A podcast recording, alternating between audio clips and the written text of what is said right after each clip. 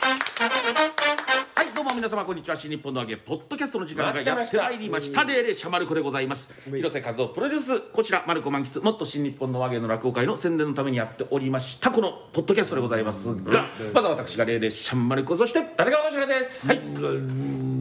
ホーミーみたいなあのね逆再生するとなってるか ら今逆再生すると三遊亭満本喫当って言っかてなる本当なのかな本当じゃあちょっと試してみてください三遊亭満喫です我々のプロデューサーがこちらよ広瀬和夫ですろしくお願いしますお願いしますお願いします今日は肩パン飛んでこないからちょっとい平和やですねいや今飛ぶかなと思って見てたんだけど今日はねちょっとまる子ちゃんにはい聞きたいことがあるわけですよ、何でしょうか出ましえた。ー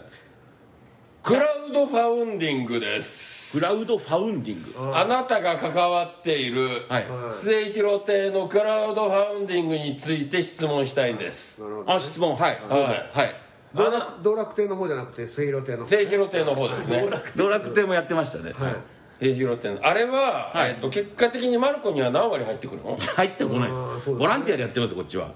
そうなのえ何をやってるんですかそう大体何なのマルコあんイたさん何なのえ、ちょっとマルコイさんが関わってるってことはみ結構大大大っぴらになってる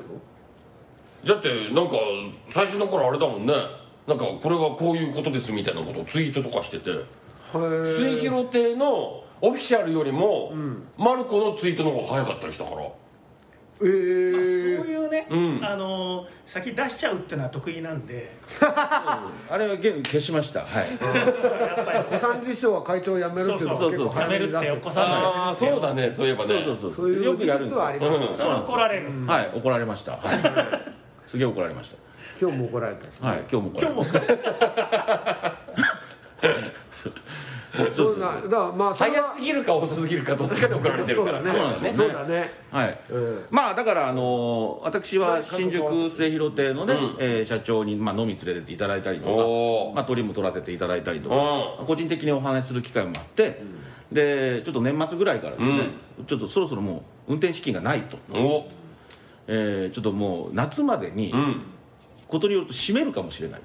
店を、ええっていうことで、うんえーまあその時は申し訳ないみたいなうん話をされて、マルコだけその話されたの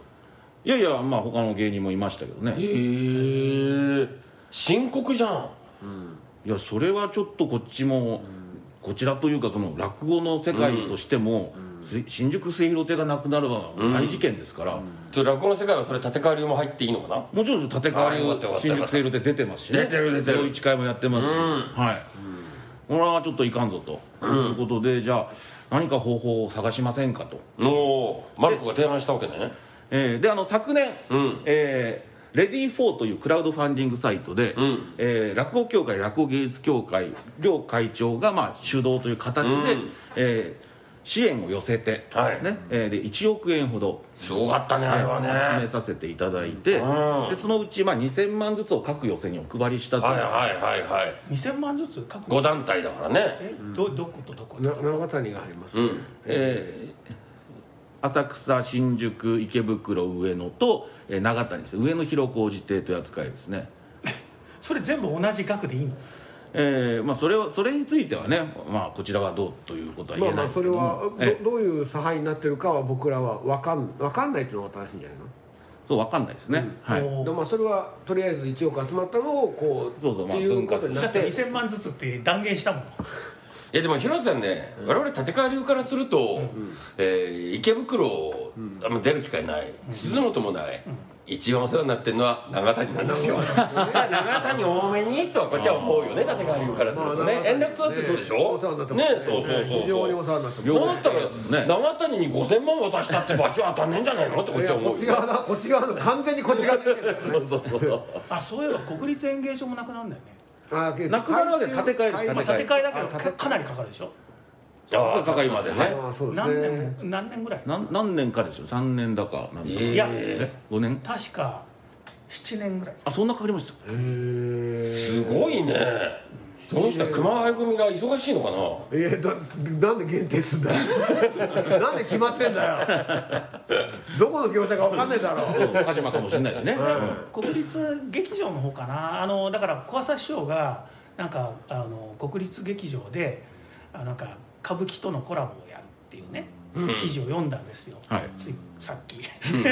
でその時に国立ついでみたいに国立演芸場も建て替えるみたいなこと書いてあって、えだから改修にはだから7年後みたいなことが書いてあってそれは国立劇場のことしか考えてない 発言なのかも発言とその記事なのかもしれないですけどだからもし7年後に国立演芸場が7年後までないとするとそれ僕見れるかどうか怪しいなと思ってちょっと寂しくなってねああこけら落と先しがね先が見えてる人はねやっぱこうなっちゃうよねえ全然全然見れるでしょ先は心配しなくても どうだかわかんないだってその年僕がその年になる頃にはだって僕の父親はもうその前に死んでるから、あことありぐるあだ親を基準に考えるとねそうですようねんまあ、国立演芸場がなくなるからねなくなるわけじゃないです建て替えるだけですからねでもだから今国立演芸場で毎月やってる会みたいのはみんなどうするのかなと思って、うーんまあそうですね、まあまあ物理的にできなくなりますねよねまあ、マルコさんはね、国立でやってないやってないけですよど、ええ一之輔とかねやってるじゃない毎月、うん毎月じゃないや何ヶ月かにいっぺんどこでやるんだろうなと思ってそれが一之輔がどこでやるのかなが心配それだけかまあ違うところでやるでしょうね個人的に電話しなさいよそんなのどこでやるのかなと思ってなんかは変い今いろんなホールがねあの建て替えだと、えー耐震工事なのでね、国立はね、こっから行くの近くて便利なん で変なとこでやられて嫌だなと思ってまあまあ国国立立とかでやるかもしれないですから ね広瀬は遠い 欅ホールなけやきホールがある からいちょっと遠いですね駅からも遠いですから、ね広瀬やはでも今回そのコロナがあってから、ええっと、北海道が特にたくさん話聞いたんだけど、その建て替えるっていう時に、ホールの機能を全部ね潰しちゃってるんですよねどういうこと新聞社が持ってるホールとかあるじゃん、それをもう建て替える時にホール作りませんって言っちゃってんだよえー、なんでえだから採算に合わないあかーそうらいうこと今までその文化事業としてやってたかもしれないけど、はでその予算立てしたのがいつかは分からないけど、はだんだんそうやってホールが実はね全国的に少なくなってるおーそうですうなん何人ぐらいのスケールなんですかその亡くなってる方えホール建て替えで、うんつまりホホールだけ独立した建物じゃなくてホールも入っている建物、んそうそうそうそうそうそうそいれうがとホこーろルが機能をなくす、うんすごい減ってるまあまあた例としてはその読売の建物の中に読売の読売ホールそうそうそう、あるようなあれもなくなるんですよホねール自体がなくなるってねでし読売ホょだからちょっとねそこね我々ピンチかもしれないよそれれスケール関係なくお大きいホールでも小さいホールでも作ってないごめんちっちゃいところは俺その情報が入ってこないから分かんないけどそういう新聞社がやったりとかそういうことかんそういうところはもう建て替える時にもうホール作んないらしいよっていう情報があ入ってれきそてれからだから読売ホール本当に建て替えるわけですけど、あのビルはい、その後ホールあるんだろうなっていう、そ今の話だとねねう、ないと困る困るというか、まあまあ家元の聖地だったのに、うん、そうなんだからそういうのがあるから末広亭にもちょっと頑張ってもらわないとそうそれで新宿末広亭がないつから何をどうしてるんですかまあこの5月の半ばからですね、うんはいえークラウドファンディングを独自にうん始めまして、はいまあ、そのリターンとして千社札と招待券をうん送りますって、まあ、ただそれぐらいなんですけど、んあと10万円以上だと場内掲示名前を掲げさせていただきますおーぐらいの、まあ、そそんなあの多くのリターンというのは出してないんですけども、うんとにかく支援をしてくださいとで、えークラウドファンディングのサイトを通してしまうと、手数料というのが発生するので、はいえー直接振り込んでくださいと、うんえー銀行口座を新たに作って、うんえーというやり方で、えーまああの白山さんとか一之輔兄さんとかもラジオで呼びかけてくださったりして、うんえーまあまあまあな額は今集まってるというえそれってさ、なんでサイト通さなかったの手数料は分かるけど、はいその手数料を取られる以上に、はい周知させるっていう意味では、はいあのサイトのシステムってすごく優秀なんだよねおあの今いくら集まってるとかーはいあとこれに対してこういう人が支援しましたっていうコメントをユーザー側が書き込めたりとか、はいっていうのがあってあと、はそういうクラウドファンディングのサイトって、はいいろんな職種の人が関わってるよって見せたいのよサイト側が、はいだからその時に伝統芸能のはい老舗のっていうことになると、はい多分あの見えやすい位置に優先的に俺入れてくれる気がするの、はいその宣伝効果を考えたら、い手数料なんて全然安いと思うんだよねそれをなぜ手数料なしにしてそれで、えー独自でやったのかっていうのが、はい俺は一個聞きたいところそう僕もね、だってしうん今正直知らなかったしはいでもほあの寄席がやった時っていうかあのねあの両会長がやった時っていうのはみんな知ってたわけじゃん、うんではいいくらなったかも分かってるし、はいでも末広が独自にやってるのは正直知らなかったし、はいなんかやってるらしいなっていうのはでマルコさん関わってるらしいぞうん大丈夫かとそ思うってだからマルコが関わってるのになぜそのクラファンのサイトを通さずにやったのかっていうのが、はい俺は疑問でしょうがないんだ そようねだから結局ね寄せが危ないからってクラウドファンディングした人たちはいつも寄せに行ってる人ではないと思うんですよ、うんあの時は、うんね1億集まりましたからねだから今例えばねじゃあ神田伯山とか春風亭一之輔は発信力あると言ってもその人たちが向いてるのは伯山ファンであり、ね、あの一之輔ファンなわけでしょ、はいでもそういうの関係なくあ落語とかうなくなっちゃ困るなぐらいの人にアピールして落語のライトユーザーだけど出資したいっていう人あるいはだからお金があってなんかしおたい金があってって今広瀬さん自分のこと指さしてませんでしいたやいやお金まあドキッとしちゃった俺そうおだ金の象徴だったのね いや僕みたいんじゃなくてねお金の象徴は他にいないお金がなくて だけどいやだからボランティアっていう、ね、ものが世の中にあるじゃないですか、はいでアメリカだったら、んはい金持ってる人は必ずなんか寄付するでしょ、当然のように免税になりますからねねキリスト教の顔日本も多分そういう人はいるはずなのお金いっぱいあって、だっはいて100万ずつ配ったりする人がいるぐらいだから、あお金配りおじさんがいるんだから世の中にね、でもそういう人が神田伯山のラジオ聞いてるかって話なのあー一之輔のラジオ聞いてるかって話なのそういうものは一之輔もか白山も知らなくてもお金をくれるうん新宿末広亭は行ったことないけどお金をくれるっていう人を相手にしなきゃいけないのに寄せユーザーに限定しちゃったらもったいないなと何お前なんか責められてる感じになってんのでも攻めてるでしょいや小白師匠が小白師匠が言ったことにね乗っかってるわけね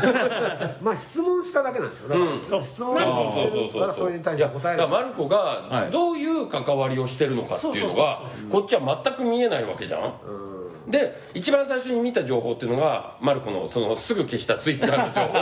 情報でそこが俺最初に目に飛び込んできたから「えこれマルコがやってんの?」って思うじゃんまあリアリティがないからね、こっちにねそうでマルコがやってんだったらなんでこんなやり方したのって思うじゃん俺は、はいだからそれを今言ってるの2ヶ月3ヶ月越しぐらいにだからあだまず第一にさ、うんそのまああそれは一個置いといたうんとして、置いとこ第一にその経済状況とかを結構詳しく知らないとそっち側には回れないと思うんだよ、つまり何に対してどれぐらいのお金が必要だっていうのまで分からないとそっち側には回りにくいじゃないですかそうだねつまり俺たちはつまり本当だったらあの支援さするつつまりされる側にもなるわけだ要するに、うん要するにだよでそっち側に回るっつうのはじょ状況と判断によっていくらどこの部分に必要かということまではある程度把握しないといけなくなっちゃうじゃん、はいで俺たちはやっぱそれは知るべきではないことだと思ってる部分もあるわけうん水路亭のその部分については経営だから経営のことについては知るべきではないはずである部分もあるわけですよ僕らからするとう、ね、うん、マンキッちゃんはねはいだからそれ俺はは相談されたらいくらでも乗るんだけそうどなんだけど、そうなんだけど、だから兄さんがそこを把握してるとしてだよ。例えうば、ん例えば把握してるとして、んえっ、と実際の話いくらあったら大丈夫なのかっていうそうそこうそとうそうがわかんない。誰の知恵でそれを始めたんだ例えばね創造 C の人たちは自分たちがツアーをするためのクラウドファンディングやってるよね、だからそれは自分たちのファン向けでいいわけでそのだから別に潰れる潰れないじゃなくてツアーができるっていう前提だからそその目標だからそのためにできればいいんだけど新宿末広亭が閉めるか閉めないかっていうのは相当な大きなことだからでいくらあれば、閉めないで済むのかだって今年持っても来年閉めるかもしれないし再来年閉めるかもしれないというようなことに対してね、だから根本的に巨額な寄付がないと進まないようなことであればもっともっとオープンにだってたとえ翔太さんがねあの『笑点』の司会やってて有名だからといっても竜亭市場と春風亭翔太がそこに揃って出てきたからすごいんじゃなくてうんやっぱりあれはあ寄席の文化は大事だねって思った人がじゃあ自分の余っているお金をそこにつぎ込もうということをすごく大きな話題になったから新聞とかでもね話題になったから、っていうことでしょ週刊誌とかでも取り上げたしでも新宿末広亭がクラウドファンディングやってるってことは道楽亭と同じ程度にしか多分伝わってないと思うまあ、そうそうなるとね、うん、で要するにだからあのみんなでそのお金を集めましたでこれはあのリアルな話として知りたいから聞くだけなんだけど、お金はああの集まったけどダメでしたのパターンもある可能性が出てくるわけじゃないですかはいきいくらあれば持つ、この時期はもう乗り越えられるっていうのがあればそれ頑張るかもしれないら特に落語好きな人に訴えたら、うん多分頑張ってくれると思うんですよ、うんだけど、まあ、逆に言うと落語好きな人だけに訴えると広瀬さんのご意見もありましたけどそうするとその分だけ他の落語界には行かないことになる可能性もあるわけそうそううん要するにその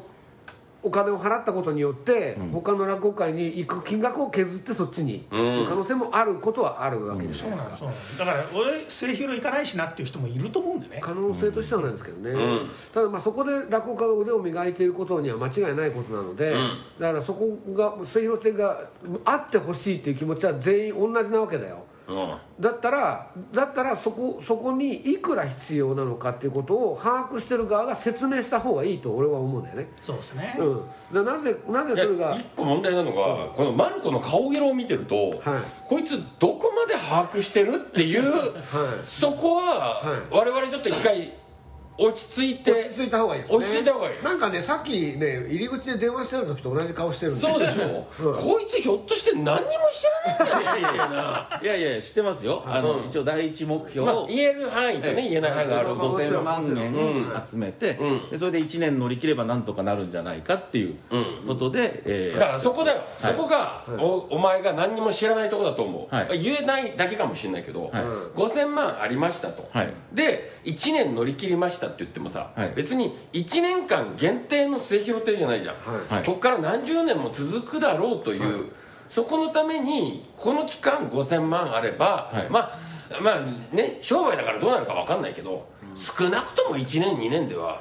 あの5000万あれば1年2年では潰れない状態ですよなのか、はいまた1年後には5000万をまた融資してもらわないと、これが続かないのかとかさ、はいそういうとこあるじゃんその5000万って何のために必要なのっていう、だからね、えっと、新宿末広亭の場合ってあの落語協会と芸協両方出るでしょ、はいで特に芸協の若手が元気なことによって、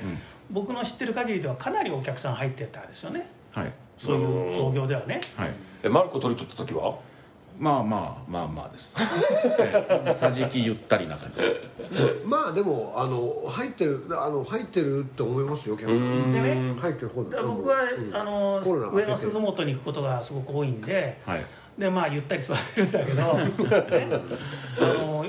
だからいっぱいになってるのを見るのは蝶花楼桃花の 広めみたいなね、うん落語協会だと割とそんな感じにのことがもちろん京太郎さんとかねそういう人がやってる時はもちろんそうなんだろうけど、割とその僕が聞きたいのは、えーまあ、新宿末広亭と他に池袋浅草上野ってあるわけじゃないですかはい、でそれと新宿の違いって何なんですかえー他に収入源があるかどうかですねっていうことですよねはい、えー新宿末広亭のみチケット収入だけでやりくりしてるんでうんで他の寄せは不動産収入とかがあるんですよねうんだから、まあ、苦しいとは思うんですけど末広亭よりはまだ持ってるのかなっていうそれは詳しい財務知らないですからん何、なん、とも言えないですけど、とにかく末広亭に関しては年末の時点で夏までにやばいとうん言ってたんですよで、まあ、月々これだけ赤字が出てるんだとで、えーコロナ前は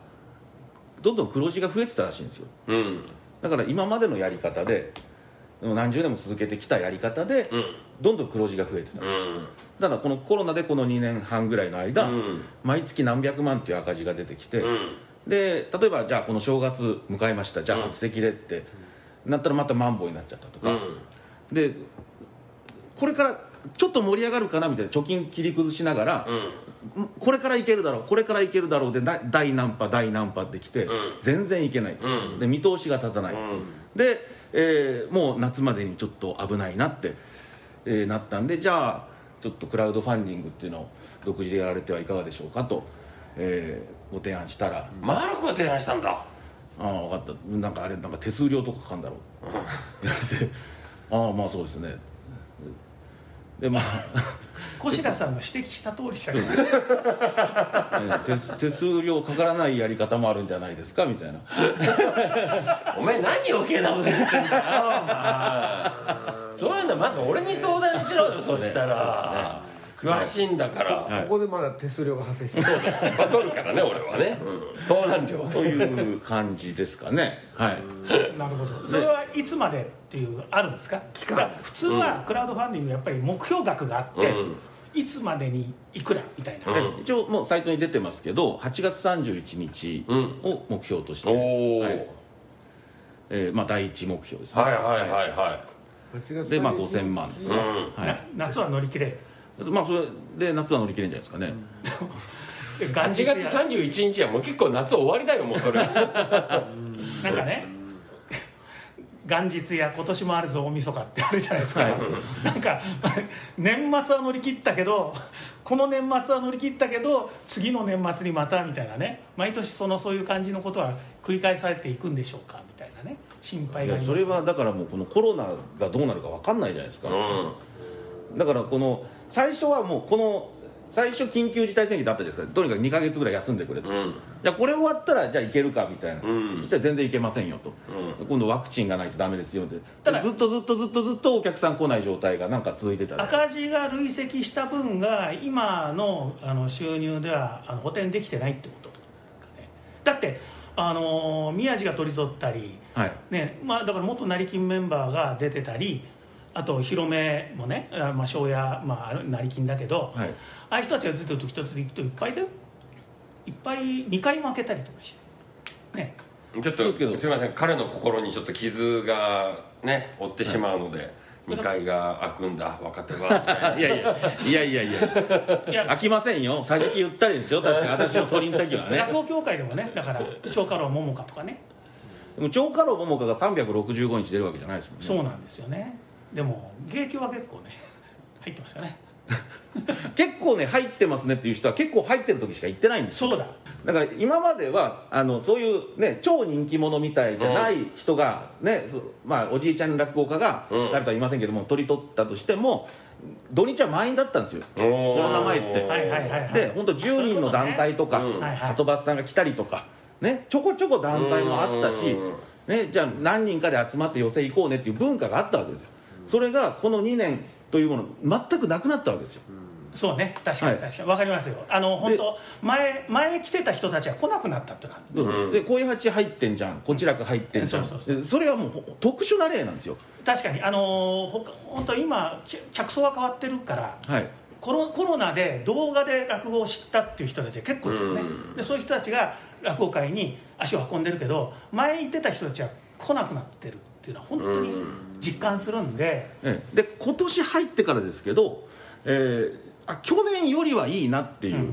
のは体感としてはだって感じます、だって100%入れてるからねええ そうそうですねねはいかなり早くから100%入れるようになったじゃないですか新宿ではそうお年寄りの数も増えてきたなっていう印象があります、そうですねなのでだから今年この例えば5000万集めて乗り切ってで今後もこうやってお年寄りが戻ってくるような状態でコロナ前の状況までこう少しずつでも戻ってきてくれれば大丈夫だと思いますよまあ、これはあれあくまでもマルコの見解ってこそうとです私の見解ですあくまでもマルコの見解なんで、でここからまたコ新ロ広ナさんはがまた別のね、はいはいえーことかもしれないですけコどロナがまたねまた変なおなんとか株とか出てきてじゃあまあ皆さんステイホームしてくださいってなったらそれは分かんないですよねまあそれはそうそういうそうこういうパンデミックに関してうん分かんないじゃないですかそんなのうん、でも分かんないみんな分かんないよ分かんないけど、分かんないなりに、はいえーそのコロナ以前に戻ることはないだろうなって前提で動いてる人と、はいあとはコロナ前に戻らないと商売として成り立たないって思って動いてる人では、まあ全く違う動き方をしてるからうん、だからそこのところはまあ僕からするとマルコの話聞いた限りでは少し不安が残るかなっていう気はするけれども、まあだからそのまるちゃん以外に誰が一緒にやってるわけその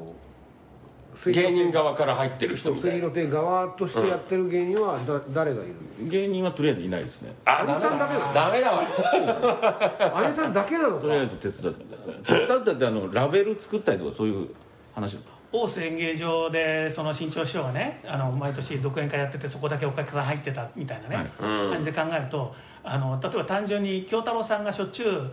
取り取ったらもう京太郎ファンって必ず行くから 黒字になるんじゃないのそういうままだ無理なのかなやっぱりそれ他との兼ね合いがあるから京都の人だって大変でしょそれ京は太郎師匠が毎回取り取るってことですかうん毎回じゃないけど今そんなにやってないでしょだそうです今年まだ取ってないんじゃないですかねはいってで鈴本でこの間撮ってたけど大体各予選1回ずつぐらいじゃないですぐらいかのその特別興行除いてねあそうなのかなやっぱり忙しいからね、じゃあマルコさんがやっぱり取り取っいてやいや桟敷がゆったりなんですよまあ、リアリティとしてはさ、でもやっぱりあの巻き込んだ方がいいと思うんだけどねオイラはそのまあ本当そうですよ今からでもじゃあ一旦じゃあ8月31日まではね、まあ、やったとして、今後はねやっぱりお金持っててなんか伝統に文化に貢献したいと漠然と思ってる人をターゲットに、広く、マスコミにもちゃんと、はいまあ、まだ名前は出しませんけども上の落語協会の上の方でちょっと何かできないかっていうことで、えーじゃあ末広亭の会でちょっとオンラインで入れて、えー応援チケットみたいにしようかみたいな動きも今ちょっとでおーできようとはしてますので、いいねはい、私だけの力では何ともできない私はただラベルを作ってるだけの人間ですから、ラね、ベルそういうだから落語協会にあげあげることはできないのその上げてます上げた芸協は芸芸協には特には言ってないんですけどだからさ芸人側がさマルコさんだけだと落語になっちゃ うじゃないどうぞはい、まあ、次のね、はいで展開を待って、はいあくまでもマルコは、えっとシール貼りをしてるだけってことそうシシール作り とね、ええだからどう違うのよシール作りとシール貼りのえなんでそこにお前プライド持とうとするんだよだから年賀状ソフトに住所をこうコピペして、うでラベルを印刷するんうんそれがシール作りうんで封筒にそれを貼るのがシール貼りです シール貼りでいいじゃねえかそしたらよ俺はシール貼りじゃねえ とふざけんなとパートと一緒にするんじゃねえおと前お前そパートでもないのよボランティアでやってんだかおら前その程度のことしかしてねえのになんでツイッターであんな偉そうに書くんだよじゃあよ消したよバカ消してるバカバカだから今バカ日だなんかすごいイライねラトゲがあんのよねイライラしてるなんかさなんか嫌なことのあったのかな 何もないですよなん何絶対あったじゃんそんなの何にもないですで今の現在ちょっとすみませんいくらぐらいになってて目標までいくらぐらいで、はい今これがいやで配も信さタイれムたラグがあるからねそう、これが配信された段階でえー、と7月の頭で1700万ぐらいですかね、うんで8月末31日までにいくまあ、ら目でした標っけとして5000万という5000万はい、まあ、それはクラウドファンディングといっても業者が挟まってないから、はい目標額に達しなくてもそれはああそうですねクラウドファンディングって成立しなければお返ししますってパターンありますけど、それはないですねマキちゃんねあれ目標額届かなくてもゲットできるっていうルールもあるからああそうなんですかクラウドファンディングはねあそうなんですまあ、少なくともマルコにこれ以上何か話を聞いてもそうなんだわからないってことだよだからまあつまりい西洋亭の意思としては8月末までに5000万あれば、えー、と経営としてはいけるといやそれも、あの俺たちが多分サイトで調べて水広亭がオフィシャルで出してる情報以外のあー詳しい話は、なるマルコから出てこない今聞いた感じ、なんか最後全部、と思うんですけどってかつきそうな顔してんだもんだって、はいなるほどねねだから何かを落語に興味のない人たちを動かすような発信力を持っているリーダーシップある人が真ん中に来て強引にねああそうですねだからあのそれこそ21世紀の頭に小朝師匠が無理やり6人の会を作って、いっぱい発信したからなんかこうね銀座落語祭大銀座落語祭も成功したわけでしょ、普段落語を見ない人たちが足を運んだから、で本当にね多分お金をそういうことだったら寄付したいなと思ってる人もいるかもしれないからやっぱり少なくともでそういう人たちは新聞を読んでたりするんで、はいだからそそういう新聞とか週刊誌とかそういうマスコミを動かすようなリーダーシップを持っている人を動かさないといけないあれこれも暗に広瀬和夫になんで声をかけなかったんだみたいなことじゃない今そんなことはない雑誌とか言ってるからそんなことはほらまる子ちゃんいやいや小白さんに相談すべきだったとは思いましたね俺に相談されたら広瀬さん担ぎ出したらいいよっつっていやいやいやいやいやいやこれからでも動画でも発信でも何でもねやっていけばいやそうかなとねでも君はリーダーではない私はラベル作いりや私 そうでしょはラベル作ってるんですうよんあとは打ち上げですねあと打ち上げの打ち上げの管理とあとはラベルを貼る仕事ねラベル作るいいよ打ち上げの店は決めるんですかマルコさんが打ち上げのお店ははいもう決めてます、はいなんでそこだけ早いんだよ南波さんがしめ鯖を注文しないようにしてくださいいやいいじゃないですか別にしえとこれもうこ終れわってはる新日本のわけの話だからねこれはね新日本のわけうん終わ終わった後ってるうんそう終わあっそてこ るもう終わってるか、そう今希望言って終もわらってない明日明日明日明日ねあ明日ね、そう明日かじゃあ打ち上げ楽しみだな、ということはい、楽でしみにしてください。はいえーというわけで、はいえーえー新宿聖広亭のサイトの方にそのクラウドファンディングの詳しい内容載っておりますので、マルコに聞いても何もわからない私よりはあの直接無問い合駄わなせ時を間だったよひょっとして無駄無駄ではないです無駄ではないですね、はいあのでもあの本当に大変なことなんだったら、うんやっぱり助けてほしいです私も、そういう予定ーを。はいというわけでございますので、ぜひよろしくお願いします、い新日本のわけポッドキャスト